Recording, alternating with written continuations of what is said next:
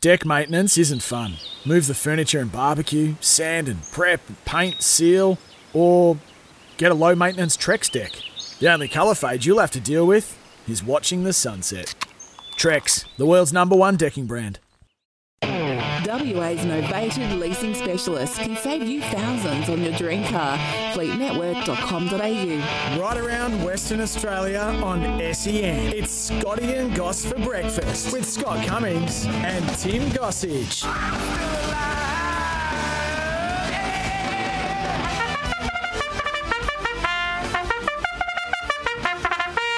They swing the bend in the 2022 Melbourne Cup, and don't forget there's two late scratchings, Luna Flare and Point Nepean, as they turn the corner and Grand Promenade leads by a length and a half on interpretation. On the inside is Deauville Legend. He is the favourite for the race. Camorra on the inside of Numerian, then Montefilia, Knight's Order. Around the outside goes Gold Trip Stockman. Emissary starting to poke up on the rails, and the winner of 2019, Vow and Declare, starting to put itself in the race, and Smokin' Romans and Tralee Rose. And where is the other one, Dascoyan Jr.? It's right down the outside, coming right down past the Roses at the 400 metre mark, and Knights ought to reach the lead. New there without a fight on the inside of Camorra. Deauville Legend chiming in. On the inside is Serpentine, and Dascoyan Jr. is right down the outside. Daqiansweet Jr. and Arapaho starting to run on strongly. Montefilia without a fight, and Deauville Legend, and Daqiansweet Jr. and Arapaho. Arapaho down the outside. It grabs the lead near the line, and Arapaho's won the cup. Rachel King becomes the second female to win the Melbourne Cup. It beat Knight's Order, Montefilia, then Hoo Ya Mal, Serpentine, Deauville Legend gave nothing over the last 100 metres without a fight. Young Werther, and if you've backed anything else in the race, you've done your money cold. But Rachel King and Arapaho have won the Melbourne Cup of 2022 on SENWA Breakfast. That's not bad there, Goss. Not bad at all. Hey, well, tell you what, it's a very feisty way to start. I can't win. Can't win? No, I don't think it can win. It's just Sure. the name that came to my when I was looking at the form guide. It's the one that jumped off the page. Well, they're, as they're predicting today, with the with the rain coming and coming hard as well. If it's a heavy track, Goss, Oh, don't get all technical it with is me. a throwing darts. That's it. Oh, the, the terminology: throwing darts to the dartboard. Uh-huh. A roughie will get up. I think I think it's been one out of the last twenty Melbourne Cups has been a winner of the favourite. The favourite's won. Yeah, it, look, it's, it's a tough one. There are two scratchings, as I mentioned. So if you're in a sweep, uh, and uh, let me tell you, there is uh, two horses that are scratched, as I mentioned there. Luna Flare has come out, number 18, and also the earlier scratching, number 21, Point Nepean. Hey, we're here for Fleet Network. Frank Agostino and all the hard-working crew, they're going to have a great cup day. WA's novated leasing specialist. Save you thousands on your dream car.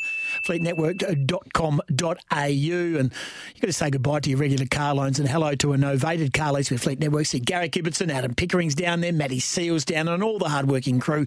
And they're going to have a big Cup Day luncheon, I'm sure, today. We're in the Toolkit Depot studio, and it is Cup Day. Are you excited for Cup Day? Oh, I'm excited, Goss. I've never been this excited for a Tuesday morning at 6 a.m. for a long time. Normally, when I'm up this this hour, in the past, it's been you know going down for an early bo- early morning beach session, getting punished on the training track. But sitting in the studio with you today on this fine day, excited is an understatement. Well, it's interesting because the West Australian do, do- do a great job with the coverage of the Cup, and they've got the double page spread from the Cup sweep, and it's got the colours. That was from yesterday's paper, and I just realised that SEN, Scotty and Goss and Hayes and Marto have got the full out across the bottom there as well. So there's even another another reason to get your West Australian out and have a look at the wonderful Cup sweep and see our full page ad on the SEN Breakfast crew as well. Now you're going out. Oh, hang on. Am I allowed to share this news? Are you going out to the races today? Yeah, I might be popping out for a couple of races. Yeah. Oh, a couple of races. Is that what this? Is, Just, just for a couple. code for Yeah, I think, I think I'd be yeah? I'll be there for about uh, quarter to eleven till probably six o'clock. So try try and squeeze in as many races as I can. It's midday of the cup, and don't forget for all those who rang yesterday, we have got your horses and in your cup sweep as well. Just some fresh news: the Perth Wildcats got absolutely pizzled on last night by Melbourne United. They've got some work to do. It's not throwing the baby out with the bathwater just yet, but they've got to dust themselves off and get down to Tassie to take on the Jack Jumpers on Thursday night. So come on, the caddies. Let's hope they fight back. Uh, down at the WACA, WA are resuming this morning. They've got Queensland all out for 210 day one of that Shield match, and they're one for nine in response. And Australia got the job job done against Ireland. Aaron Finch with a hamstring injury, but he did top score with the bat. What did you make of the Australian performance? Well, great for Finchy. Great for Finchy. Uh, he really stood About up. time. Yeah, about time. Stood up at the top of the order. Without him, where did, where did that leave Australians? I think it just shows like a lot. We haven't had a complete performance by the Australian No. eleven, which I think gives a level of optimism of where they can get to in the tournament if they get to the next stage. That's Yeah. the biggest question: is the next stage. Well, they're cheering for New Zealand today. they need New Zealand to win against England. Yeah, we certainly do need New Zealand to win. That game is tonight. It's a double header up there in Brisbane. Hey, last night, I don't know where how it went for you, but last night was trick or treat night, Halloween.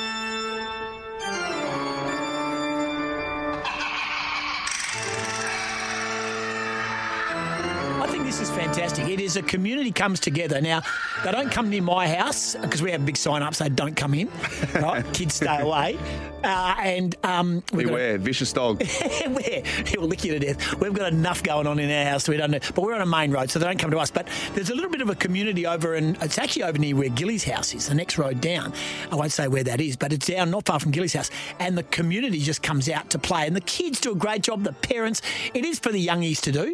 What about where you lived? How, how did you go last night? I, I noticed you did put a post that you had um, chocolates to the rooftop. Yes, yes, Goss, I, I did actually. I um, I thought it was a great opportunity for myself to get down to the local deli and uh, stock up on stock up on all all things chocolate, candy. Are you on your pad here, or was, was Ellen with you? Elle was working, so I was on my pat, and uh, you know, I took a liberty myself to make sure I got multiple bowls worth of chocolate and can- candy. In, in hope that only Candy? What's that? Lollies. oh, just lollies, yeah, Okay, mate. Can we use the Australian terminology, please? candy? It sounded a bit better. Sounded well. Yeah, Halloween trick or treat Oh, is yeah, American. I know that, but where you're in Australia. Okay, Yeah. fair enough. So it's lollies. and um, in in hope only a handful of kids came through because, you know, Yeah. Stockpile. It's, it's my chance to have a legitimate reason to have candy in the house. Gotcha. Lollies in the house.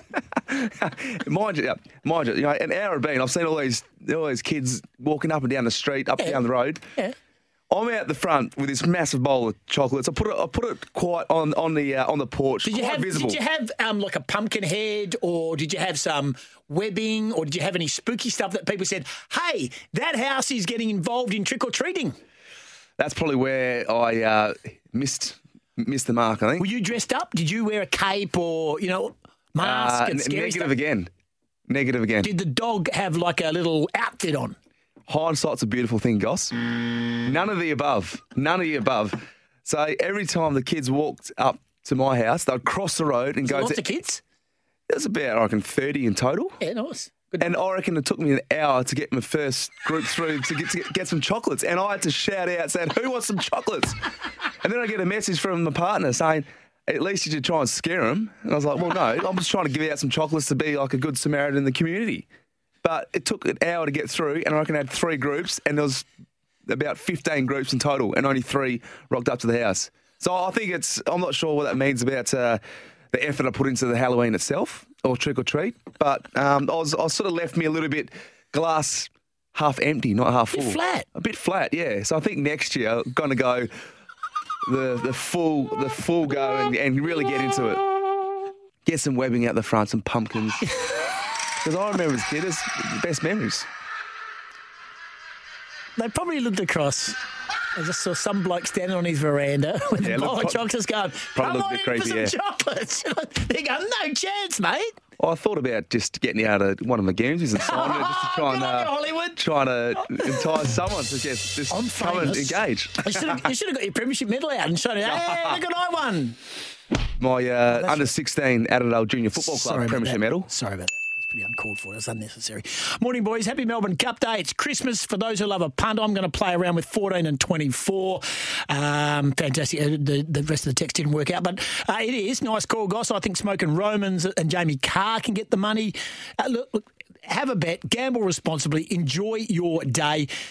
So you're going to the track. I'd love to know what people are doing um, because for the past, oh, five years, I hosted a function for um, a, a ride for youth and um, loved doing it. And um, Melbourne Cup Day, the race should be on, and then the party started because the race is on at midday. So people get in at eleven thirty at the event, I love it. have a champagne, watch the race, and then sit down. And then the rest of the races, no one really cares about unless you're really ra- a racing person. Yep. But I got stiffed, and uh, hopefully those people are listening uh, right now who organised this event. When someone suggested they could get someone to host it for free, because my time is money. Yeah, absolutely. Anyway, and yeah, being a, a uh, professional MC and auctioneer, um, yeah, thank you. Um, I lost my gig because someone said they could do it for free. There has to be a kickback somewhere along the line. yeah, yeah, of course, it, does, absolutely. Anyway, normally the busiest man in the world on Melbourne Cup Day, yours truly, but I'll be at home waiting for the phone to ring and friends to sitting there watching the race on my own.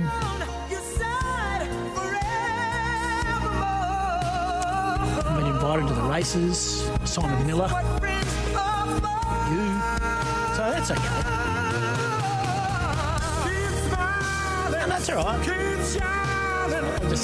So I've lost my gigs. Last couple of years have been a lot tougher than people realise, and Cup Day is the day where I come out to play and shine. But no, no, it's okay. I'll be all right. I wouldn't want to get in the way of your footy mates and you know, and Simon Miller's, you know, Amelia's dual day at the races or anything. I'll just stay at home and watch the races alone. That's okay.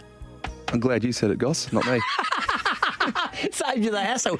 Uh, just repeating, the Wildcats lost last night. WA in control of the Shield game down at the WACA. Good luck with the bat on day two down there. And Australia are still alive in the World T20 Cup, of course. And let me say, they we are cheering. If you're a Kiwi, I've never loved the Kiwis more. If you're a tow truck driver and you're a Kiwi, I love you even more today. So uh, good luck to all the Maoris out there who are absolutely cheering. Morning, uh, Shep and Goss made a rookie error last night, left the lollies outside while I went out to hang out the washing. In about 10 minutes, some teenagers on electric scooters who weren't dressed up emptied the bowl and took off, confronted them, and they told me to get going, ruined it for the rest of the kids. Yeah, Johnny. A few of those kids out there, mate. There's a few of those kids out there. Yeah, there's some nasty children out there. Mm, mm. Not your children. No. Trick or treat, I don't understand. So so so treat is the lollies, and what's the Oh, so if you don't give them something, then they give something back and they might throw an egg at you Well, or I- I- water bomb you or something. Is that how it I, works? I, I think they're te- technically meant to, you know, do a trick or scare or do something for Oh. for an, um, for an exchange for lo- lollies, but or chocolate. But you know, I, I was I was desperate just to give out, give away anything. But anyone that stepped foot on, on the property, they were getting the whole shebang, both chocolate and lollies. well, why didn't you? Was it getting dark by the end? Not really. No, I was quite quite early actually. So you've got all this chocolate Yeah. still left. Oh, uh, copious amounts. What's the name of your dog? Uh, Harper. Right, yeah. I saw him sitting there looking at eyeing it off last night on your post on your socials. Yeah, oh, that's a. Don't give we've him got, we're, we're, actually, we've got two dogs, mate. Ella's got dogs? a border collie kelpie, and I've got a little French bulldog. Little, little, little tiny little French bulldog. I know you mate. have. Yeah, It's very beautiful. Scott Lycett like. Beautiful, mate. Has he still got his dog, Scott had a little French dog. Um, Remember that little dog he had was famous for. Yeah, well, I haven't seen too many posts about it, so I, I, if I was a betting man, It might have I think it might have uh, left us. might have left us. Oh, yeah. that's a bit sad. Well, a beautiful dog. Yeah, very true. Um, morning, Goss. Uh, thanks for Deauville Legend uh, for Deauville Legend a few months ago, backing at fourteen dollars and having a forty dollar double with Anamoe in the cox plate means I can well, lay off, as they say in the classics. Good on you, Scotty. Actually, ladies and gentlemen. We have got our final field of horses. So if you are in the Melbourne Cup sweep from yesterday, we do have our final field. Can we have some music, please, Mr. Maestro, or the uh, or the sirens, or whatever? What's happened here? Yeah, there you go. There you go. I'm ready to go. Rightio. Gold trip has been taken by Luca of Guildford, Dewey, Allen of Bunbury, Knights Order, Vic of Churchlands, Montefilia, Kelvin of Ellenbrook. Numerian goes to Ryan of Banksia Grove. Without a fight, Nigel of Gosnells. Camorra, John of Woodvale. Good on you, Johnny. Deauville legend Xavier of Canning Vale. Stockman goes to Brian of Bunbury. Lisa from Ellenbrook has Vow and Declare. Been there, done that. Won the race in 2019. 2019 Lisa. Young Werther, written by Bunbury's Damien Lane. Ryan of Australind. Oh, there's a link. There's a little link. Scotty from Bayswater, who you ma. Well done, Scotty. Phil of Capel's got Serpentine. Daqiansweet Junior goes to Nick of Aveley. Jay of Scarborough gets Grand Promenade. Arapaho goes to Daryl of Harvey. Michael Palmyra gets em- Emissary.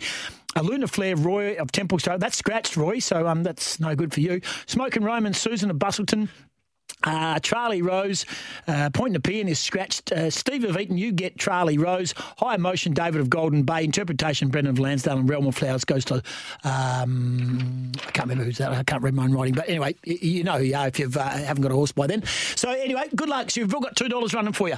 And if Deauville Legend wins, that's uh, going to be a very tight result. Let's get a breakaway. Um, again, Olivia Newton John. We're going to play a little bit of Olivia Newton John. I'm going to explain to you why. Here we go.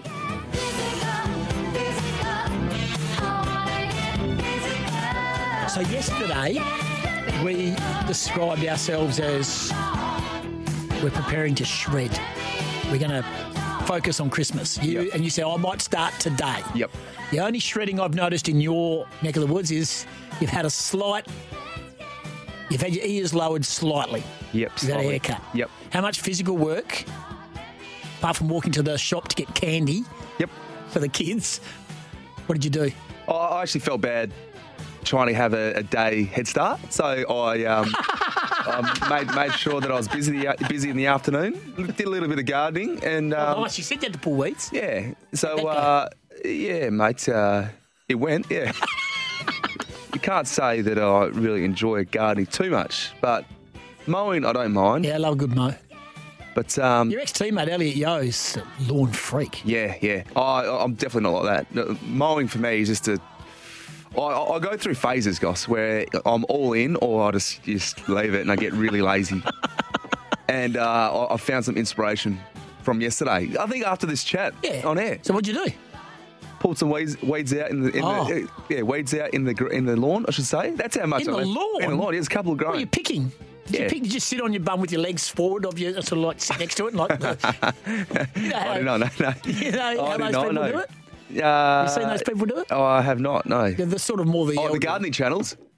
Is that, is that uh, Alan Keel. Better Homes and Gardens? Yeah, all that sort of Yep. stuff. So I didn't do any physical activity yesterday. I was meant to, but I it was uh, the the previous weekend uh, of flying in and out and com- com- commentating cricket took its took its hold of me yesterday. So I was a bit tired. I didn't sleep at all, but I just didn't do anything. But today's the day. I'm going to go from the lounge to the fridge, from the fridge to the lounge. Pick up the remote. I'm going to work because I'm going to be watching the races. Yep. Melbourne Cup Day. Well, it's, That's about it. it's a good way to burn some nervous energy. Get out, go go for a walk, go for a light jog. Don't exert yourself too much, guys. You know, you, you can't you can't think you're gonna win the race day one. Okay, it's a marathon. It's a two month event. Your only the only chance you've got of doing any exercise today is running for an Uber with the rest of the crowd at Ascot. We're in the D Toolkit Depot studio. Thanks to Frank Agustin and all the hardworking crew at Fleet Network. Don't forget, say goodbye to the regular car loans and hello to a novated lease with Fleet Network. Don't listen to us. Get onto fleetnetwork.com.au. Get in touch with the, the boys and girls out there and they will help you. Keep the text coming too on the Tempur and Bedshed text line 0487 736 736. On our show today, Miles Fitzner live from Flemington with the latest.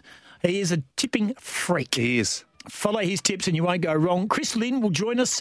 Of course, last night, Australia, Chrissy Lynn, all part of the SEN cricket team. Scotty Cummings will be. Is he going to be on course? We assume he'd be on course by then. If not, he'll be uh, yeah he'll be in a taxi. uh, Michael Wells is going to join us in the studio very shortly. Actually, Wellsy is the new face. He's joined us from the Melbourne Rebels um, in June. He's with the Western Force, and we're looking forward to chatting with the Force. And don't forget, you can get a Western Force membership for just $102 available at westernforce.rugby. And Jason Richardson, who's going to be getting off a plane up there in Sydney for the Channel 7 coverage of the Sydney races. But we're going to get his Melbourne Cup tip because he also is a wonderful tipper. Nipper. All right, 22 past six. This is Shep and Goss, Melbourne Cup Day. Keep the calls coming, keep the texts coming. Bad news for the Wildcats last night, they got flogged. Good news for the Warriors down at the WACA, they're going okay, and Australia is still alive in the World T20 Cup. This is Breakfast on SENWA.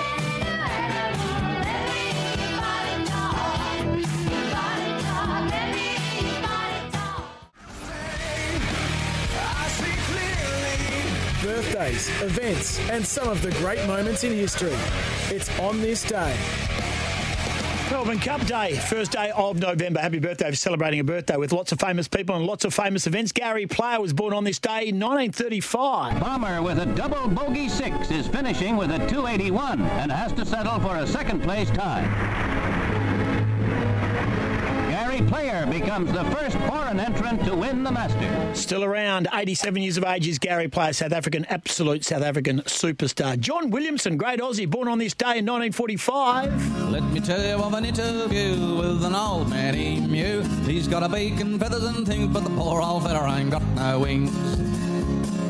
Aren't you jealous of the wedge-tailed eagle? I'm better da da Well, the eagle's flying round and round to keep my two feet firmly on, the, ground. Now, I can't fly, but I'm telling you, I could run the pants if a kangaroo, but John Williamson, 77 today. Jim Steinman is born on this day, 1947. He's a wonderful uh, US songwriter. Had this classic, and this was when he was in his prime for Meatloaf. Number of songs for Bonnie Tyler. He also wrote this one. I know this gets you up and about Shep. There we go, Celine Dion. Oh, sorry, stop it. Canada. You didn't know. Hey, Lyle Lovett is 65 today. If I had a boat, I'd go out on Best male country singer in 1990 and also formerly the husband of. Riding on my. Say again, mate? You've zoned out of my favourite segment. Lyle? Lovett was married to who? You're the one telling the story. Oh, are you, what are you doing? I was just reading the text line, mate. Who- who- Who's he married to? He was married to Was married Julia to? Roberts. Oh, Julie Roberts, yeah. Oh. Got that one. Sophie B. Hawkins' birthday today. Don't say you'll stay, you'll go away.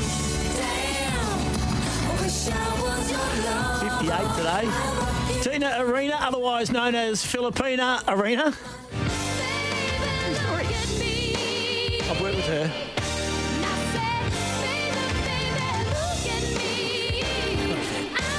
Mate, we're on air. I don't know if you know. You can stop whispering concentrate what we're doing. Toni Collette's birthday today. She's 50. You're terrible, Muriel. Absolutely. Emma George is 48 today. So Emma George, second attempt at the new world record height. Can she get outdoor world record number 10? Here she goes, and she's over. Uh, she's a Victorian, but she lived a lot of time in Perth because that's where the pole vault system was uh, over there at the WA Athletic Stadium. And on this day in 1994, believe it or not, Mariah Carey recorded and released this classic November the 1st. Big day, isn't it? Yeah, yeah, it is. This is one of your favourites. It is, does this get a run every Christmas for you? Yeah, absolutely. a she, was she going out with James Packer? Was that Mariah Carey? What's on it? Don't act like you don't know. You know exactly. Just trying to bring everyone into the conversation, Shep. It's called radio. And on this day in 2005, the mighty mayor, Makybe Diva, did this. Happy birthday! But Makybe Diva clear with 100 metres to go. Excellent runs to second.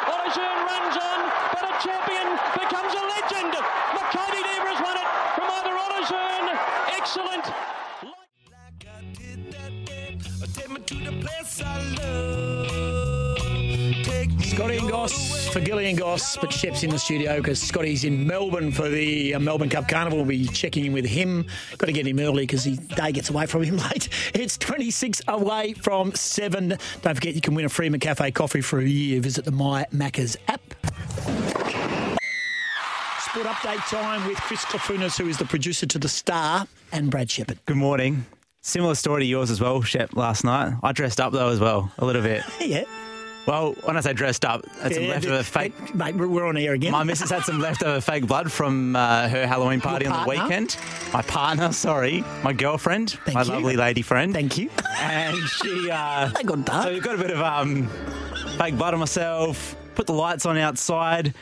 Went to the shops. I rushed off to the shops at like four o'clock to make sure we had all the chocolates ready. Yep. Zero. Zero. No kids came Yeah. by. If they did, they avoided the place. It was Well, they see you Really disheartening. Well, they see you for the other 364 days of the year, and you're such a surly, grumpy block. They go, I do look Don't grumpy. go to his house. because I get out of the car at 11 o'clock, 12 o'clock at, in the middle of the day looking tired and grumpy. Stay away. Anyway, so what did you buy? Because Shep, uh, Simon Miller has texted us, the racehorse trainer of the Stars. He just said there was a clear method to your madness last night. Yeah, it was just was. a lolly stock up, and you were hoping no kids came. Well, I was hoping a couple came, um, which in the end a couple came, but it took a couple of hours to get them to come. so yeah, I've got a couple of bowls at home still, which is uh, will get me through for the next week or two. And Found you- out afterwards uh, that you've got to maybe sign up on the community Facebook page that we found. They said, hey, sign up and put your Yeah, address down as a that. safe address. I can imagine. We didn't do that. We've only just moved in, though, to be fair. But so next year, it's all about I'll- hindsight. Look, out for, the, look yeah. out for the lurkers at 35 Smith Street. Stay away from that house. All right, what do you got? Wildcats got smashed, Oh. 94 to 77. Their worst losing run since 2018, unfortunately. Uh, but as you mentioned, Goss WA in a pretty good position. They dismissed Queensland for 211 at the WACA. They're one for three. Sammy Whiteman out first ball. Bangers, our man still in. Uh, Corey Rocchiccioli in, of course, as the night watchman. Uh, elsewhere, Australia, they beat Ireland, and uh, Aaron Finch has picked up an injury, unfortunately, which is not good news for him, but we'll watch this space. Tim David also injured, Marcus Stoinis out with a bit of a hamstring. So, Funny part is, so Finch has done a hammy. He top scored, and everyone was cheering. Oh God, there's going to leave a huge hole in the Australian team. Everyone's been calling for his sacking for the last six months. all of a sudden, he's the most important player. Oh, God, what are we going to do without him? Well, I think the big issue there is there's Finch out, also Tim David and Marcus Stoinis. Hmm. Potentially, if if they're out for a week or a week in this tournament, that's that's that's it. No, that's it's them not. done. No, it's not. Well, they're, they're done, but the, we've got Cameron Green, who can't get a game. Oh, mate, Steve Stoinis- Smith can come in. We've got some Yeah. good players. Got some yeah, good but players. you, you want players that have been playing. You want Tim, Dave, continuity mate, Tim as that David is lucky to keep his spot in the team. Oh, come on, Goss. I know he's a West Australian, but he's he's still lucky to be getting the game. He doesn't bowl, so what's he in the team He, he, for? he can bowl. But They've got Maxwell bowling instead because Maxie's bowling all right. You need options. Did options. very well last night, did Glenn? He took two First far. name basis, by the way. Yeah, just, Uh, Netball Australia has signed a $15 million Yeah. sponsorship deal with Visit Victoria, which is great news Is it? for that sport. Is it really? Well, 15 million. I'd be pretty happy with that. I don't agree with that, but anyway. Okay, not good news then. No, it's good news in your opinion. Unlucky Netball Australia. I think it's great that they've got a sponsor, but I, I'm a bit surprised that they've gone into a one state. ah, yes, Focus. Visit Victoria rather than Visit Australia. Yeah, Tourism Australia should have gone on should have been a federal. You're good. It's our good netball point. team. It's our national Good, netball team, one of the most successful. It should have been a national national sponsor right. done by the government. Anyway, go- horrible news. And young Aussie Christian Volpato, he scored for Roma overnight and assisted one. He's 18 years old. It's still up in the air whether he's going to play for the Socceroos or for Italy. You'd think he'd get more of a chance uh, with the Socceroos, but uh, it's it's a, a tug of war at the moment between the two nations, and he's playing very, very well for Roma in the Serie A. Nice work by you. 22 away from seven. Let's introduce our guest into the studio. His name is Michael Wells. He comes to us, of course, from, well, he comes, he's a, uh, I hate using this name. Well, first of all, welcome. Thanks, guys. Thanks for having me. Um, journeyman, journeyman. I, I describe journeyman, but a man of of great um, stock in regards to, to rugby. You come to the Western Force uh, from, Melbourne, the Rebels. and you've been at. Uh, the Tahs previously, the Brumbies and Sevens as well. Fantastic. And how did you end up in Perth? What's what's the lure? Uh, the new coach, Simon Cron, I've got a pretty long history. He coached my club team back in Sydney, Northern Suburbs, and um, he's been by far and away the best coach I've had. So it's a new challenge for me to get more out of myself and contribute more to a team. And it's a team that he's running, so it's familiar to me. And you're a former captain at the Rebels, so you obviously got leadership and, and you bring the experience across. In a nutshell, what does the force squad look like in regards to the makeup of the force, in regards to the experience, and maybe you bringing that experience in your leadership role as well? Yeah, reasonably young group from my time here. I've only been here a couple of weeks so far. Um, there's still a good core of leaders. Uh, Ian Prior, Izack Rodda, um, guys with a lot of experience themselves. And so there's a strong core of guys who've got Super Rugby and, and international experience, and then a good group of young guys coming through who are exciting and and um, enthusiastic.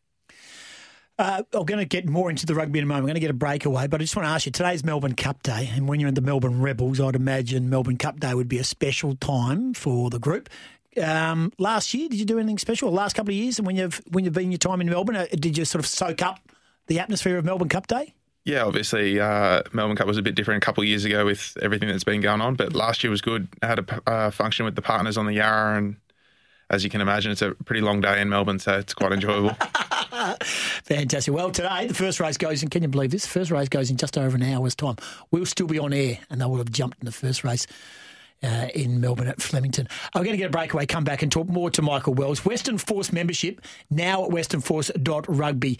Um, the Sea of Blue have been very loyal to the Western Force mm. through mm. a lot of adversity over the years, but gee, they've bounced back strongly with great support, of course, from uh, Mr. Twiggy. And uh, we're going to have more from Michael Wells and talk more about this year's Super Rugby season, which is ahead. This is Shep and Goss on breakfast on SENWA. 13 12 55. The Toolkit Depot open line is the number, or the Tempur at Bedshed text line 0487 736 736. Michael Wells, our studio guest from the Western Force. The studio from the Western Force. Don't forget, you get more bang for your buck. Western Force membership starting from $102 available at westernforce.rugby. And no time uh, to waste. You've only been here about a week, and uh, I think you get on a plane in a day or two and head to Japan for a couple of weeks. Yeah, we head for a couple of games against the D Rocks in Japan on Thursday, so it'll be a good experience for a lot of the guys. Uh, there hasn't been too much travel in the last couple of years, so be good to get back to the touring lifestyle for a little bit. Yeah, so why do you have to go overseas to do something like that? Can you not just travel and play another team in Australia, or is it just almost like a team bonding thing? Is it spreading the word of, of the, the force? How does that shape up? You definitely can play the Australian teams, but in the season we play them twice anyway. Um, it's a very known entity, I guess. Uh, you study each other, you know each other's games. Japan is a very different style. It's much more open, running rugby. It's really exciting. Um, that's what their fans love. That's what they try to play. And so for us in a preseason, it's a perfect game because it tests your cardio. You're going to be running the whole 80 minutes. Um, it also gives the team a chance to get away together, Hmm. spend more time, build that culture, shared experiences, uh, which is probably something you really want to do if it's a newer group and changing coaches, a few new players in. So it's probably something you'd prefer to do rather than stay in Australia. So the season starts February next year? Yeah, around Feb. Longest preseason in the world. Well, that's what I'm saying. So it's November now. So you're going over to Japan to play. It, it's- it's a professional standard. It's going to be a high quality rugby. So how, how conditioned are each member of the squad now to be able to run out the full 80, minute, 80 minutes of rugby? Because you know, from a, from a football background, you know, that'd be sort of high risk and red flags everywhere. But obviously, you know, you've done the work and conditioning wise to be able to play full game r- uh, rugby. Yeah, we have reasonably long pre-seasons in, in rugby union. Um, it's not unusual to start August sort of thing and on the back of finishing in June, July. Um, condition wise, you'll know from your experiences, there's a difference between match fitness and, and running fitness. So guys are reasonably fit running wise. Uh, the match fitness comes and you can only get that through playing. So that's why playing now is actually really important. You iron out that sort of game fitness. So you hit ground running in Feb, you carry it across. We'll have more trials in, in January, Feb, early before the season starts. Um, but it's good to get a couple games in now just to get contact load in because, again, training contact wise is very different to game contacts. Um, so having specific game stuff is actually important to have all year round because we don't play too many games. Our season's about 16 games, so probably a bit different to AFL and, and NRL. Is it a good way to each squad member to so each squad member will represent the Guernsey, uh, Guernsey I should say, in, in this upcoming uh, matches in Japan, or is it a good way to see who's who's available, who, which which players might be playing a bit out of position, or what what the best 15 looks like? Yeah, it's definitely an opportunity to build combinations, but then also there are a few guys who come in and, and train preseason, um, and it gives them an opportunity to actually push for a, a contract or an opportunity to play next year. Um, there's nothing better than to be able to show playing a game rather than training. You only get so much from training experience, and so for these guys, it gives them a proper and pays justice to the sacrifice they're making for coming across and doing everything. Uh, to actually give them a chance to play a game and, and show what they have on the field. Michael Wells, our guest in the SEN studio, of course. Don't forget, uh, Western Force memberships now available at westernforce.rugby. We talked about you being at the at the Rebels and, and being a captain there. You also won the Weary Dunlop Award last year, 2021. Yep. 2021. You got your Wallabies call up. How do you just say, sorry, Rebels, I'm going to Perth? Is it just the nature of, you know, you wanting to be with Simon and again in your career just to, or did you see something you liked about the force and maybe coming across, you've come across with your wife? I mean, I feel that sort of um, suitcase lifestyle can be somewhat difficult. Yeah, I mean, obviously on that point, it's definitely credit to my wife. She's picked up everything and moved twice, and so that's that's massive to enable me to do what I want to do and, and put so much into my career. Having her there supporting is obviously really really helpful. Um, I guess the move was a difficult one. Uh, Melbourne had all the opportunities to, for me to stay, and particularly being a captain somewhere, you never really want to leave that. But as you can understand, perspective changes once things are presented to you, and um, the Force was an opportunity I really couldn't pass up. Um, they're a club on the rise, 100% sure. With Cronny coming in, the expectation is to win, and as a competitor, as a sportsman, you're there to win. You're not there to participate, and so Cronny's sales pitch was, "We're going to win." And the Sea of Blue are, are very loyal, incredibly loyal. Been through a lot, rugby fans. Very strong grassroots um, structure in WA rugby, and getting better all the time. Rugby WA do a, a wonderful job in trying to rebuild that through the schools, and it's incredibly strong. Um, when you're an opposition player, did you always like to come across to WA? And did you? How did you find the Sea of Blue fans? Because they can make some noise. And as I said, when we got turfed out of the comp and then got brought back in through Twiggy's hard work and structuring up different competitions, a lot of those diehard fans stayed fat with the team. Yeah, it's definitely something you notice, particularly when you're playing in Perth. The fans are constantly there. It's something I probably missed playing in Melbourne and Sydney, where fans tend to be a bit more fickle, um, support waxes and wanes with results. And particularly here, you found that the fans have stayed true regardless of what's going on. And it's that tribalism, that faith that you really want to you know, vindicate and support when you're being a player. It gives you more reason to go out there, do more, do that extra yard because you know that the fans are sticking by you no matter what. And so, considering what Perth fans have gone through and the rugby community in Perth has gone through over the past few years, and now essentially saving Super Rugby in Australia, I think they deserve a bit more too. Yeah, nice work. Well spoken. Michael Wells, our guest in the studio. Just um, Jimmy Duffy rocked up to training yesterday. Was that for the first time? Yeah, he came in late last week with his family, and then um, first training session in yesterday. So He's the forwards coach, yeah? forwards coach. So Yeah, so you'll be working closely with him. yeah, What's, hopefully. what's his claim to fame? Jimmy Duffy, what's his journey like in rugby? So he's Irish. Uh, he's come straight from Galway. So definitely a Northern Hemisphere influence on us. So I think we did some more more defence stuff yesterday, even in walkthroughs, um, which is a bit rare. so I, I, he'll definitely bring that sort of style of game to us, um, which would be good. Absolutely. Um, now I'm going to forecast into the new season. Who are the teams apart from the, the Force? Who is the teams to be um, you think that are going to be at the top end next year? Do you reckon the Rebels? It'd be hard, to, you know, if you if you're coming over to to the West, and you came over here, Goss. Not so much it, rugby's one thing, but the lifestyle. Who wouldn't want to come over to WA? Oh, the beaches, the, the weather, but who is going to be the teams to beat next year? Obviously, it's hard to look past the Kiwi teams. You hate saying it being an Australian, um, but they've always been the standard for the last few years. The Blues have really come on, uh, expansive rugby, really free flowing attack, uh, strong backline as well. The Crusaders are perennial champions. Um, Australian wise, the Brumbies are always consistent. Uh, the Tahs have come along under Darren Coleman. So, and then even you look at the Fijian Drua, uh, Moana Pacifica, and the challenge that they present. It's very new uh, and exciting. So, it's hard to actually look past anyone, to be honest. Um, and we'll treat each game on its merits. But there's definitely a few, being the Crusaders, the Blues, uh, Brumbies, and Tahs, that are probably looking as early season favourites. Looking forward to seeing how the Western Force go, and you can too. WesternForce.rugby if you want to get yourself a membership. Uh, bang for your buck, I think 102 bucks, and they will do it fantastically. Well, now you're a lawyer by trade, aren't you? Is that right? Qualified lawyer? Yeah, I got admitted uh, about a month ago. Oh well, oh well done. Bit of a yeah, fantastic. Bit of applause for the great man, Michael Wells. Um, so what does that mean? Is that just life after rugby for you? Uh, I'm doing a bit now, so I okay. actually got a bit of work experience with uh, Thomson Geer in, in the city. Um, look so, so my days off, I'm jumping in the office there and doing a few coffee runs and trying to do a bit of filing and stuff like that, and experience what law has to offer. Because fantastic. I the biggest fear for me was coming out of footy and being essentially as qualified as a 23 year old graduate. So it was nice to actually get some experience now, and really thankful for Thomson Geer to enable that experience. Oh, that's incredible. You probably could have done that too. Probably Well, I've- focused on I've- something outside of football. Absolutely. Well, I'm uh, currently in my finance degree, so I haven't. Studying law is, is a lot more difficult than finance. I can tell you, guys. Any finance you do is going to the races today, right now. Yep. Thank you very much. Having a small little wager. Gamble responsibly today. It's Melbourne Cup Day. Yep. Oh well, you know, you, you got to pay for your uni somehow. So you fly out Thursday. Is there something that you're excited about? I mean, you know, going there. Oh, and as a rugby player, rugby, rugby player, big fellas. You've got a lot of big fellas. You're not massive, but you're strong. But some of those big fellas, how do they go in Japan? Because sushi ain't going to cut it. Oh, there's plenty of food there. Um, ramen's a big one.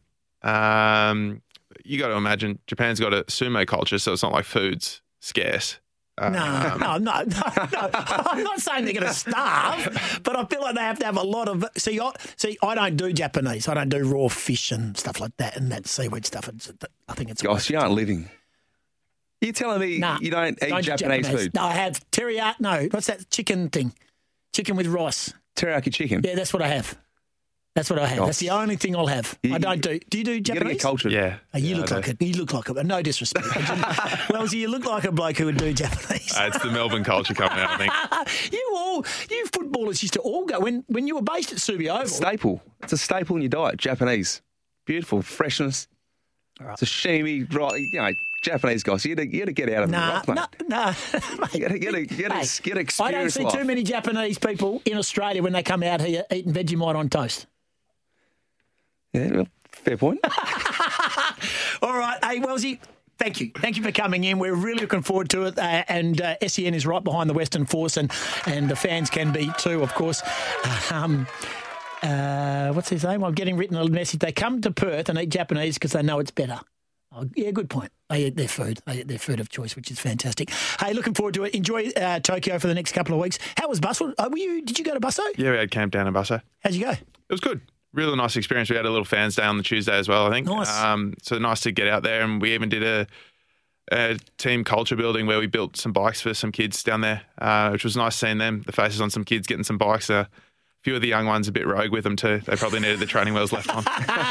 Western Force do it better than most. They are a team like the Wildcats and a couple of others. They do so well in the community, and that's just a part of what they did down there at Bustle and the culture building focus down there. Thanks for coming in. Really appreciate it. Thanks for having me, guys. Michael Wells joining us. He's the new face of the Western Force, and the Force are going to be flying, of course, in the new year. WesternForce.rugby, and you can hear all the action, and we'll keep you posted right here on SENWA.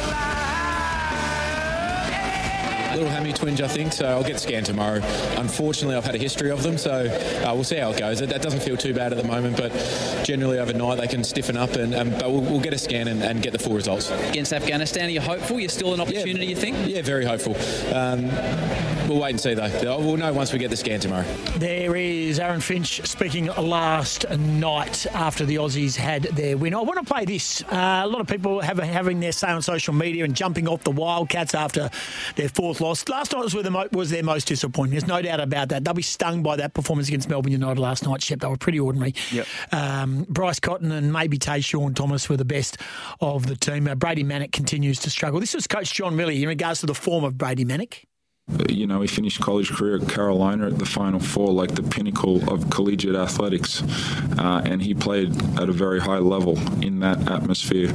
Uh, now transferring to the professional level, um, you know, it, it's an adjustment for anyone, let alone Brady Manek. Um, so uh, the kid has a great work ethic. He brings it every day.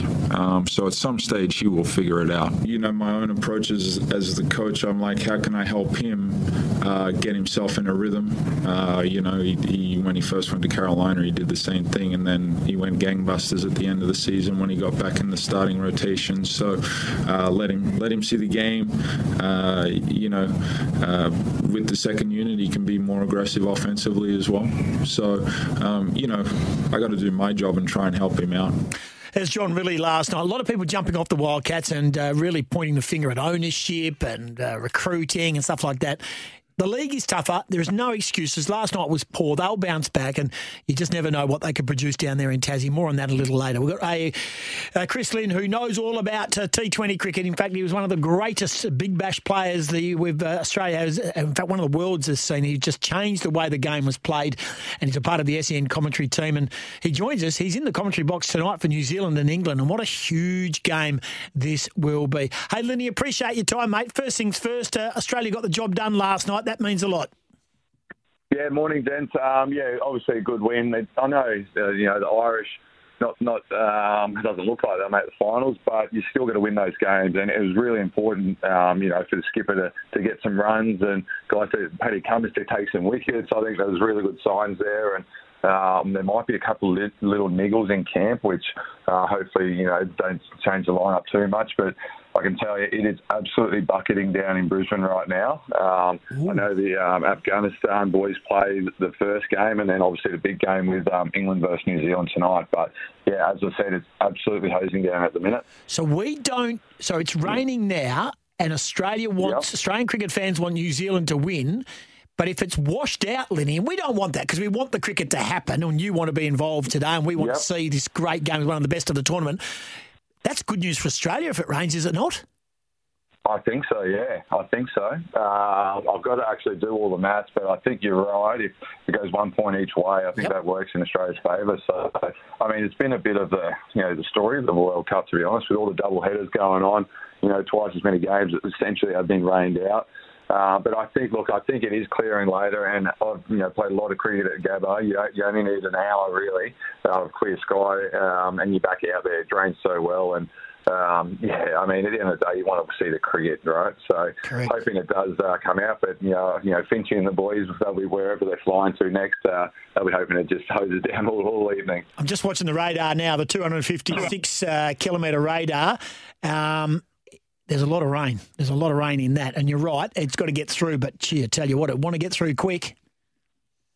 Yeah, mate, it, and you know what? It generally does in Brisbane, and it is quite windy as well, so it'll be moving quite fast. But, mate, um, that's one thing that you talk about is that's control the controllables, and unfortunately enough, we can't control the sky. But um, yeah, mate, it is what it is. But hopefully, we get a cracking game of cricket, and moving into the, the business end of the, the tournament, uh, we're going to see some really quality cricket, and hopefully, this weather dries up. Goss, I wouldn't be trusting that weather app, mate, because last Friday you said that Australia v England, it's all systems go. The weather has gone. I reckon there's about 50 milli- mil- millimetres of rain just that Yeah, night no, itself. No, good point. You make a good point there. But, uh, Lenny, I want to touch on uh, Aaron Finch. Bit of pressure leading up to this game on the weekend. Was it just as simple simply to say time at the crease, he was going to find form? Or what do you make of his innings? Was he scratchy early? Was he back to his old self? And if he does miss this upcoming game, who do you think might be his replacement? Um, yeah, well, obviously, a lot of people have their opinions on, on his form. Um, the old Aaron Finch generally scores a little bit quicker than what he did last night, but you've got to start somewhere. It's progression, not perfection. And mate, if Australia makes it to the final and he goes out and whacks, you know, a quick 50 or 100, then everything that's spoken about the last six or ten months is irrelevant. So, um, mate, he knows his um, he knows his game. The boys, are, you know, everyone's behind him, and um, yeah, let's just hope he, he continues this form of you know, well, he was fifty. What did he get last night? Sixty six or whatever. But um, what was the second part of that question actually? he doesn't play. Who who would come Oh, in he from the doesn't play, squad? yeah. So obviously they've had that change of um, Inglis missing out. He would have been the obvious choice, but uh, he's out of the squad. Cam Green's a no-brainer, or um, you know there might be another injury or two. So Steve Smith, I think, is another obvious candidate to come in. But I mean they've got options. I think the beauty of the Australian lineup is that. You know, guys like Glenn Maxwell, Marcus Stoinis, they've opened the batting before. So if they want to bring guys in, they've got the ability to bring them into the middle order as well. So uh, plenty of options there. Um, you know, De- um, Dan Vettori, Andrew McDonald, uh, Michael Di Venuto at the helm. Um, you know, they'll have all bases covered. Given that you're a power hitter in the T20 format, actually in all formats, is there is there a position in the side these days for a traditional batsman who just goes and run a ball to turn turn the um, strike over and give the strike to the, the power hitters, or do you just go if you got the, weapons at, at your disposal, do you just try and bring in as many power hitters into that lineup as possible? Um, I think you've got to look at the conditions. Um, obviously, with the weather, you know, playing a huge part. It might have rained for you know so many days in, in Melbourne, and that therefore the covers have been on for a number of days, and that's when someone like a Steve Smith is perfect for that because the ball might nip and seam around, and you actually might need to just when you're bowling stick to your test match line and length, and when you're batting, you, you've got to be able to you know hit a swinging ball or maybe be able to leave well or, or be able to get across your stumps and rotate strike, um, which is something that obviously the power hitters um, generally struggle with because you know if they if they wanted to play Test match cricket, you know putting the ball in the right area, that's what they struggle with. So. Um, yeah, I think there's definitely um, a place in the T20 format for that. But you know, if you get a belting wicket, then I'd be going out with all guns blazing and just you know being proactive and, and really driving the game in that sense.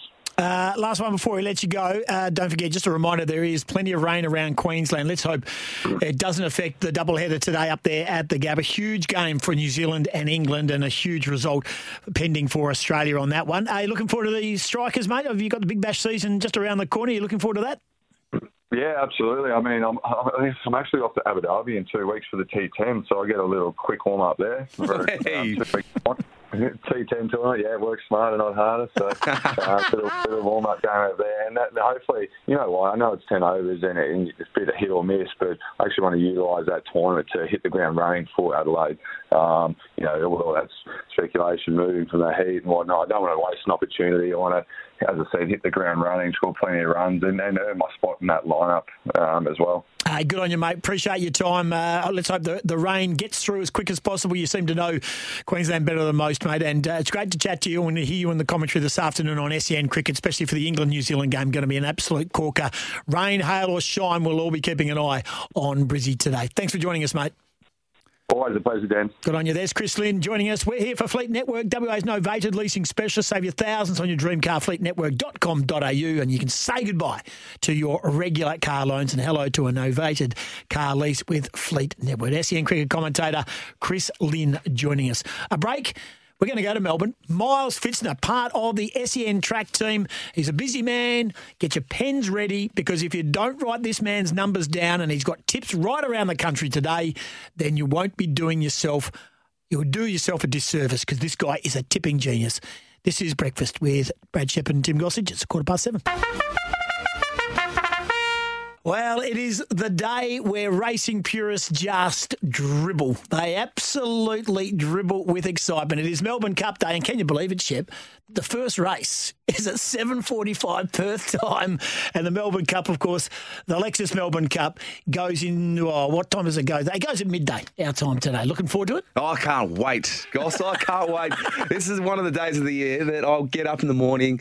I've got that nervous energy, and there's no better person to jump on air to speak to than Miles Fitzner, Yeah. who's the, who is the self-proclaimed best tipster in Australia. And mind you, mind you, I tell you, is I reckon he is He's well. very close to it. He is from SEN track. He's been out at Flemington all day. He's probably still at Flemington. It's cold. It's going to be raining later in the day. Milo, good to have you on, Magic Man. Thanks for joining us. Because Shep, yeah, not it's not self-proclaimed Shep. I mean, result results speak for themselves. boys. Oh, Um, very true. have been in absolutely red hot form. Hey, mate, uh, it is Melbourne Cup Day. Derby Day is the best race day.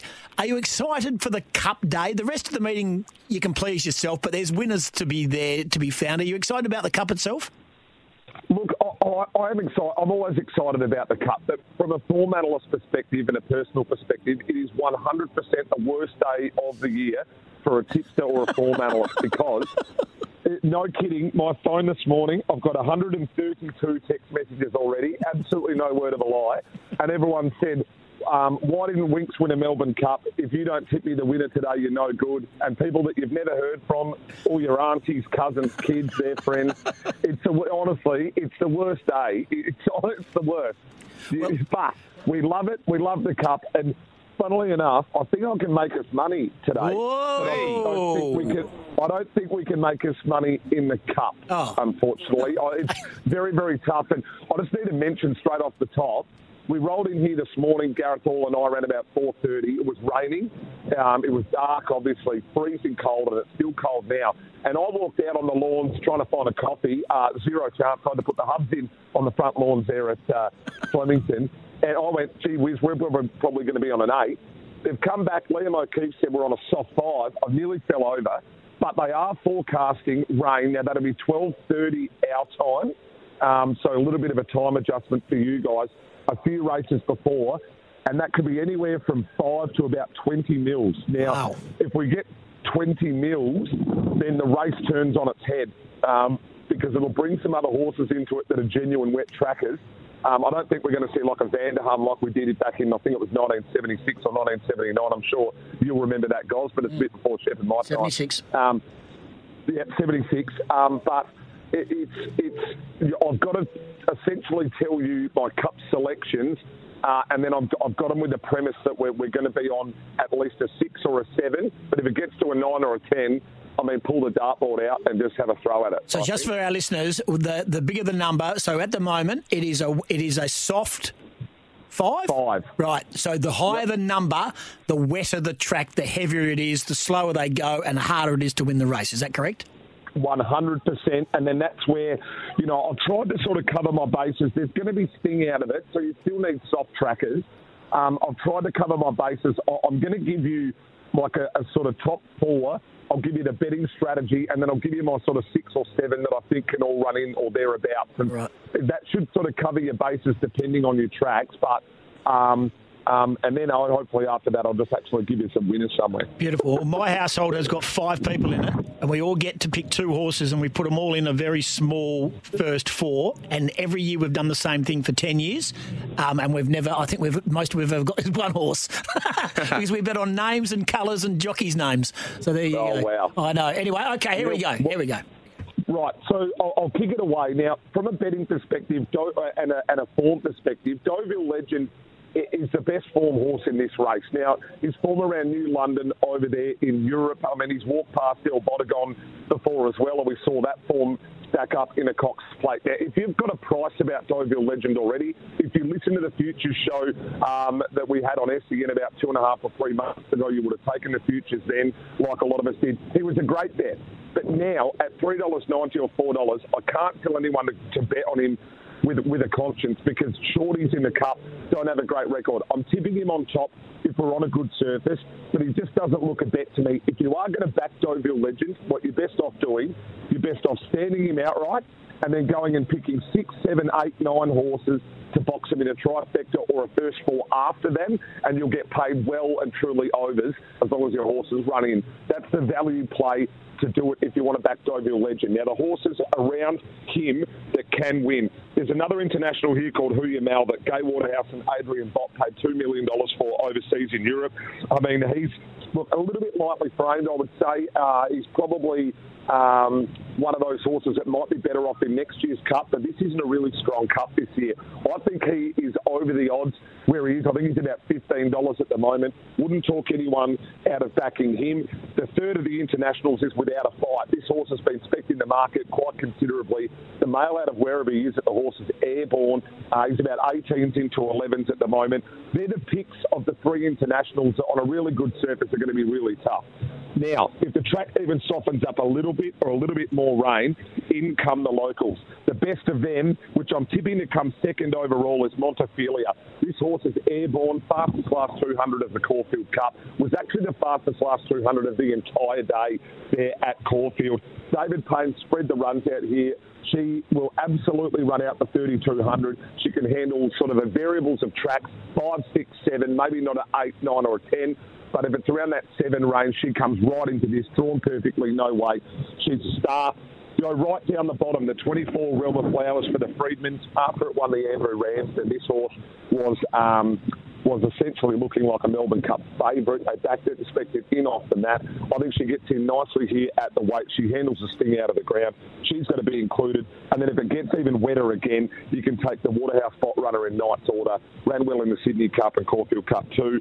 Um, we'll have to cross and do it tough, but loves it wet. So I'm going to give you four here that are going to be the top four, and then I'll give you those other selections. So I've got eight Deauville Legend, four Montefilia, 12 Hoo Ya Mal, and the 24 Realm of Flowers. Then after that, you can have six without a um, without a fight, you can have the three Knights Order, and then you sort of vow and declare gold trip after that. So, from a betting perspective, Montefilia, Hoo Ya Mal, Realm of Flowers are all double figures. They're the ways I'd probably be leaning towards if you wanted to have a bet in the cup. So, Milo, with the rain coming today, when do you expect the the trade the, the trade the track to get um, you know downgraded to looking like a more of a heavy heavy track? Is it is the track does it soak well? Does it does it keep fresh, or as soon as the rain hits whilst there's a race meet on, it it goes downhill quite quickly? It's a brilliant question from you, and one I'm more than prepared to answer. Now, when you race um, earlier uh, in the week, being Saturday, what happens is the, the horses actually do damage the track a little bit. Now, the rail's out two metres, but when you've already got subsoil moisture and you've got damage on the track, it doesn't take a lot of rain for the, for the track to then downgrade either one or two points. So you can go, if you get a shower of rain that only has, say, three or four millimetres, you can actually go from a five to a seven within the space of one race. Bang, straight through. If you go and get 15 or 20 mil, sometimes it actually comes so quickly that some of it will run off and you'll still only get downgraded those two, those two rungs. But if you get steady rain over an hour and a half or something like that, um, it might take one or two races for it to go. Um, they'll go six or seven, then they'll go, hang on, we ran one race, that's not it again. Then we go to eight. So um, it just depends on how much rain. But the stewards will be out there. This is one one race day that uh, they don't want to get wrong, but it's not going to take a lot to get a downgrade at all. So that's why I'd be spreading a little bit. I'd be working on horses that need to sting out of the ground, um, and that's why it's really difficult to, to suggest to anyone, even though I'm tipping the horse on top, to go and back Deauville Legend at a short quote. I just don't think it's you know gambling responsibly. Let's say. Mm. Hey, Miles, just a quick one. How many Melbourne Cups have you physically been to? Uh, you know, I've been to one, uh, Goss, and the one I came to, um, I was with a, a few guys from the from the Demons at the time, and uh, they were all pestering me to tip them and launch them into a horse, and I, I tipped them um, into a horse, and sure enough, that was the year that Prince of Penzance won, and. Uh, And then you could turn around where we were standing out the front and you could have heard a pin drop. There wasn't one person in the 60 odd thousand where we were standing that backed it. Absolutely not one person. So, Alrighty. Um, it- it's, it's, oh, we've been to every race day here so far. I'm absolutely cooked. Uh, It's only Cup Day. You still got you still got more to come.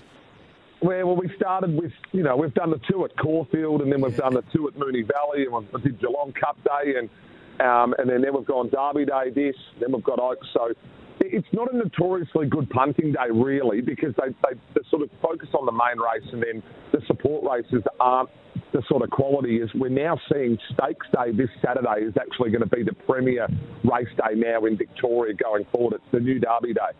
Good stuff. Well, SEN track. What time are you on air with tags and all the other battlers?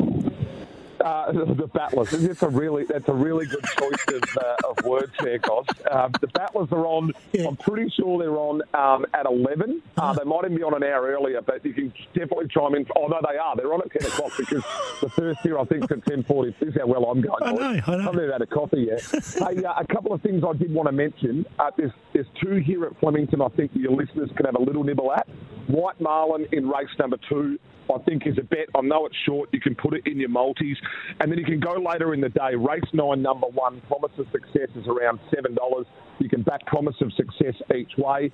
Um, you can multi all of them up into Amelia's Jewel out there at Ascot. I'm sure you're going to watch one of the best horses go around. Yes. And there's one other little one I want to mention, um, which is running at Kembla Grange, and this has got under the guard of a few people. They've snuck it out there on Cup Day. Uh, Kembla Grange, race eight, number one, Airman. Uh, that's going to be one of my better bets of the day as well. So if you can shop with White Marlin, Amelia's Jewel, Airman, and maybe even throw Satin Star in at Randwick, that's about a $14 multi. I think I'll send it through to you boys there. Have a little nibble on that. You just get four best up. You take the $14 and you pull a shillelagh and you just whip one on the backside and take the $14. Ah, brilliant stuff, mate. mate You've just broken the record for the most number of words in an interview on SENWA Breakfast. You are one of the best in the business, Magic Man, and uh, you can hear yourself on SEN track. You are one of the absolute finest recruits the SEN network has ever had, and it's amazing how life takes a change. I I move on into other areas, And then comes a bloke called Miles Fitzner, and the world is his oyster. The world Oh, is look, his I'm- oyster. I'm having a go. I appreciate the kind words, but I do. If I was going to be moving anywhere and you guys want me to come over there and just saddle up with you and Blahos, I'm more than happy to. Blahos gets a mention. We've got another Yeah, guy I'll called Gilchrist with- and Cummings and Yeah, Shepherd Mardo, and Hazelby and Mardo and Mark Duffield Yeah, I- joins us. Well, guys, I'm not sure if Shep's told you, but after the grand final, we caught up. We had a few drinks and got to know each other. And Hayes was there. I'm, I'm love chatting. I had a chat to Hayes and Mardo last night. So anything I can I can do to help out the WA team. good man. I know I've just broken the record for the most amount of words, but I appreciate it. Good on you. You're a legend. There he is, Miles Fitzner, the Magic Man Milo. Hear him on SEN track. Melbourne Cup Day. He's got it all covered. I, I don't know where we're going to put all those tips. We need about 14, bits of- 14 pages on our socials, but he is a tipping freak and he's uh, right across it. And uh, he sounds excited because he knows his stuff. He's the best in the business. Let's get a breakaway. This is Shep and Goss for breakfast. Melbourne Cup Day. The race goes at midday. The first one goes at 7.45 and that man there, Miles Fitzner, is the best in the business. 24 away from 8 o'clock. Tim Gossage and Brad Shepard with you to the top of the hour. Don't forget, the first race at Flemington, believe it or not, goes in less than nine minutes' time. 13 12 55. The Toolkit Depot open line number is always available. Well done to everyone who got a horse in the Melbourne Cup. They're running for you. You've got $2 on the nose and you. All your names are there. In fact, I'll go through your names. Um, we've gone through the, the horses and the names. I'm not going to go through them again because uh, there's a lot of people listening who didn't get a horse and they can't be, couldn't give a toss bag. Uh, Ryan from Australia. Yeah, exactly. Ryan from Australind, John from Woodvale, David from Golden Bay, Brendan from Landsdale, Susan from Busselton, Lisa from Ellenbrook, Micah Pally, Roy in Melbourne. Roy's scratched. He got a late scratching today. Luna Flair, unlucky Roy. Nick from Aveley, Nigel from Gosnell, Steve from Eaton, Ryan from Banksia Grove, Alan from Bunbury, Jay from Scarborough, Daryl from Harvey, Scotty from Bayswater, Xavier from Canning Vale, Brian in Bunners, uh, Luca in Guildford, Blaze in Bunbury, Phil from Capel, Kelvin from Ellenbrook, and Vic from Churchlands. Who do you like in the cup today? Um, yeah, it's a good question, Goss. Uh, You've, talk- you've, you've, you've, you've extracted all the information of everybody else. What about putting your proverbials on the Yep, line? yep. Uh, give us a give us a minute. Um, It needs time. Let, us uh, let's see post race, and I'll give him a tip. No, I think uh, I think I think the bottom weight. Uh, there's been a bit of bit of noise around about it. The bottom weight. Uh, Realm of Flowers. Michelle Payne's tip. Yeah. She's not riding today. Uh, she's got a beautiful headpiece on the TV coverage I've seen. Uh, she's not riding Pondus, that horse that we mentioned. It's scratched. And the one that she had yesterday, that she had racing at Ballarat. That, that was close to a good thing beat. It's um. Well, I'd like to know whoever was Rhys riding that. McLeod. his Rhys. McLeod. Okay. Yeah, he's been uh, around a while, Rhys. That's probably note to note to self. Whatever horse he rides in the future, just lay.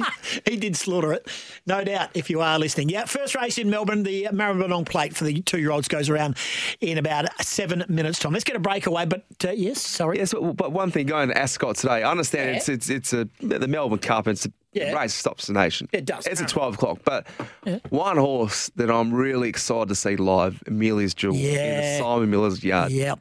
You know, watching that live is it's very few and far where you get to see out and out superstars. Yep. Doing their thing in WA, so I'm, I can't wait to see that roll around. In I think it's race eight today. Question without notice for you, um, and in a moment I'm going to hear from John Rillie about the team's inconsistency because a lot of Wildcats fans are not happy today. But I, but um, you know they got beaten last night, and that's okay. We understand that. But uh, I'm going to ask you about. We had a text in earlier from a, a listener who said that they have you marked down as the their favourite number five to have played for the West Coast Eagles. Now I'm going to give you a question without notice right? And I know you know the best part of this answer because you know you have your locker at your, at the game, at the ground, and normally the your team former teammates who have played for you and worn that number, their name appears on your locker. Can you name the number fives that have played for the West Oh. Coast Eagles? And and there is, including yourself, there's one, two, three, four, five, six, six, including yourself. Okay. Name Wow. all six to wear number five. Oh, this is you have stumped me a little bit here. Um, Brad Ebert would Correct. be one. Brad Ebert. Uh, Tyson Stenglein. Two. Chatty Morrison. Three. Dwayne Fatty Lamb. Four. Oh, this is where it gets tough now. So how many more? There's two more. And one yourself. more. And Yeah, yourself. Five. yeah, Five. myself, five. There's one Brad more. Shepard. And one Um, more. And this this bloke is is was a friend of mine. Came across from Melbourne. Mm. Nickname Chopper. Yes, it's not. Oh, uh, no, it wouldn't be him. No, no, no. I got Played no- with Gary Lyon. Phil Read. Not Phil Read. I No, no, no, no, no, no, no. This guy was came from Melbourne, not the other way around. Okay, uh, mate, I'm no idea. Oh, oh, oh, I would know once I've heard the name, but uh, it's escaped me just yet. He played three years for the West Coast Eagles. He played 43 games. Andy Chopper Lovell. Yeah, wow. So I War wouldn't have number known five. War number five. Um, well, looking at that list, I'd be on top, do you reckon? Wow. Bit of individual brilliance. Wow. Play by me. Have some fun with that third person self congratulator. It's 20 away from eight. Scotty Cummings, speaking of former West Coast Eagles, he will join us now. He's meant to be at the track because the first race goes in five minutes. But can you put out a whoop, the sirens, the warning siren, please? Warning sirens. We're trying to find Scotty Cummings. That's the bottom line. We are. Thank you. Thank you. The alert siren. He is not on course. He's gone all the way to Melbourne for the Melbourne Cup and has not got on course. He's still in the pub, is he, from last night? His lovely wife, Gnomes, yep. is taking a little longer to get ready. Oh, he's thrown the wife under the bus. well, we are Yeah, going that's, to. that's a slippery slope, that one. We're about to find out where is the great man. He'll join us next from Melbourne. This is Breakfast with Shep and Goss. It's 19 to 8. Well, let me tell you, the first winner at Flemington is a $30 chance. Crackard, Damien Thornton. And the good news for Damien Thornton is he's riding Realm of Flowers. That's his first win at Flemington in 90 rides, Damien Thornton. He's had 90 rides at Flemington. Anyway, there's a bit of a bolter. Two, six, nine, and five across the line, race one. So a bolter wins the first. One man who uh, is going to be there is Scotty Cummings. We'll get to him shortly. Daryl from Kingsley has given us a call uh, on the uh, text uh, on the open line. Give us a call if you can. 13 12 55 is the number. Daryl, appreciate you calling. Good morning. Good morning. Happy Melbourne Cup Day. Um, just wanted to talk about obviously the possible makeup of the uh, T20 side. Now that it looks like Aaron Finch will definitely miss the next game, would you consider bringing in a Cameron Green maybe to um, go into the middle order and then throw Marcus Stoinis up at the top, where he's done that job for the Melbourne Stars, or would you bring in Steve Smith? Personally, myself, that's what I mentioned the other day as well. I think Stoinis, with a proven track record, playing at the top of the top of the order, I'd bring him up the order, and Cam Green, get him into the lineup. I think Australian cricket is earning for yearning for Cameron Green to be in the lineup. I think this is a great opportunity for him to get in. So I'd be erring on that side if if I was a selector. Awesome. No worries. Thank you. Good on you. There it is. There's Daryl from Kingsley who has given us a call, and uh, yep, plenty of emotion at Melbourne. Uh, JF Scarborough wants to know which horse he got in the Cup. Uh, you got yourself, Joe, as I take a look down the list, Grand Promenade, who has been in the Cup. Harry Coffey has his second ride in the Cup, drawn barrier one. One man uh, who is trying to get himself to, to the course. I think he's being uh, held up by a travelling partner. Uh, good morning, Scotty Cummings. Thanks for joining breakfast. Seriously, how long does it take to get ready? I mean, you put a dress on and you throw some makeup on and then you go. But no, apparently it's going to be a bit longer. Anyway, good morning, fellas. How are you? going well, going well. Would you have backed the first winner? It's paid $30. Yeah, Cracker Rib just got up. I was not on that, Goss. I was on the toppy and uh, just watched that one slot home for about fifth or sixth. So hopefully that's not the start of a pretty ordinary day. Uh, mate, uh, how was Derby Day for you? What do you remember? Uh, I remember getting there. Um, nah, it was, it was a great day. And like, there was a little bit of rain about, but we were in a good spot. And uh, um, and uh, we we started off poorly, Goss, on the uh, on the punt, but came home strong. And uh, uh, thanks to one in Perth, old Snipperucci, that would help me. And uh, we got back on track. So.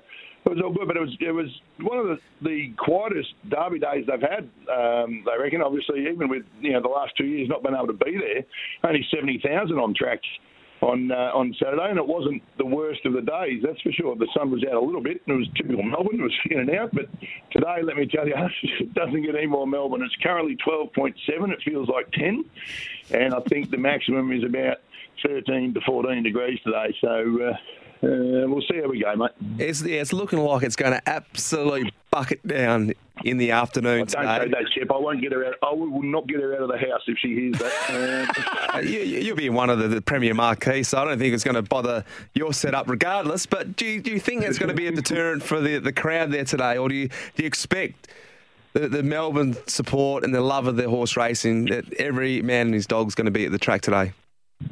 Well, I, I thought, like ch- coming in here this week, I thought it would be huge. As I said, you know, without a couple of years without being able to be there and the place locked up real tight, I thought the Derby Day would be massive because Derby Day is the best day of racing, and, and I thought it'd be huge. So it's, it's an interesting one, Sam. I've got to tell you, when it, it'll be um, interesting when we get there just to see what the numbers are because like the forecast is absolutely dreadful. Like it's just putrid. But um, so that'll probably turn a few off. But uh, if Saturday is any indication, I don't think they're going to break any records today. What does a day for Scott Cummings look like? Well, let's start from when you woke up this morning to, to ha- your hair and makeup to uh, to the first race and, and the proceedings itself. What does it look like? How you yeah, getting Manny- course? Manny Petty as well, um, as we get that sorted. Well, listen, I've, I've, I have woken up in a bit of a fog. Um, we had a wedding yesterday, and uh, that took its toll. Um, so it's going to be a real Herculean effort to get back on it today. But I reckon I'm up for it. Um, we're going to we're going to do something, guys. You will hate this. You will hate this, mate. we're going to catch a tram to Flinders Street Station and then a train out to Flemington with the people, guys. With the people on PT. Won't be happening on my watch. No doubt about that. No chance whatsoever. Well, we'll get out. We'll get there about half an hour quicker. If you get an Uber from where we are here in Carlton, then uh, it'll, it'll take about an hour to get the six k's to the course. But uh, um, mind you, I'm just getting a look from the lady in pink over here who suggests that we might be in an Uber. Uh, just, I'm just getting a bit of a look. So, Chef, basically, with- I'll go back to your original question of what the day entails. It, it entails me doing as I'm told. Uh, clearly. All righty. Now, what's your, what do you like in the cup? Have you done your form or are you just hitting hope? No, oh, gosh, you know me. I'm all about research and preparation. Um, I'm actually like, Deauville Legend. Deauville Legend, obviously. Um, yeah, big fave. Everyone's enjoying it. But I'll tell you what, I really like Realm of Flowers, and I don't mind uh, Montefilia as well. So I'm going to have a look at those two for me. But there's a, heap of talk as well for Vow and Declare. I think it's sitting at about 26 bucks at the moment. But there's a few people in the know being interviewed and all that sort of thing that I've been watching that really like Vow and Declare. So if you like something really long, that uh, that could be the go. But I'm going to be going on Realm of Flowers and a Montefilia. All right. Good luck out there. Uh, send us some texts. Well, you don't sound very convinced on that. You don't sound like you really Well, enjoy those two tips. You, you're no rate. You're no expert, mate. We've already had Fitzner on, Miles Fitzner. Shep's given his own. We've had uh, jockeys. We've had trainers. We've had everyone tipping us. So the last bloke we need. We just we're just t- paying you token importance as you go to the races today. Just like any other day on Scotty and Goss. Good on you. Good on you, legend. Well done, mate. Have a lovely day. All the best. Yeah, good on you there, Scotty Cummings Thank at you. nine going out of the races and uh, would be great to be there. But Shep's in the chair and uh, you're not in the chair tomorrow and then Thursday. We've got Hamish Brayshaw in the chair. Yeah, we're looking forward to hear Hammer. Should do a- How many co-hosts can one man have? You know, there's one staple. And that's me. That's me. yeah, you, I'm the because king. you do a great job, mate. Oh, yeah, thanks very much, Brad. Hey, let's get a breakaway and come back. Uh, just quickly. Take a break! Ryan from Banksia Grove wants to know what his horse was. Hey, how about you listen to the show? Numerian is your horse. Do you want us to take a break? Do you want? Do we? We'll take a break. Shep, enjoy the races today. Can't wait. Great, great to be here. It's been a great couple of days. See you on Friday. Happy Melbourne Cup Day, everyone, and I'll leave you with this one. Thank you to Special K, and well done to you, Lois, as well. On the tel- on the back of, of course, being Halloween, found out my girlfriend is really a ghost. I had my suspicions the moment she walked through the door.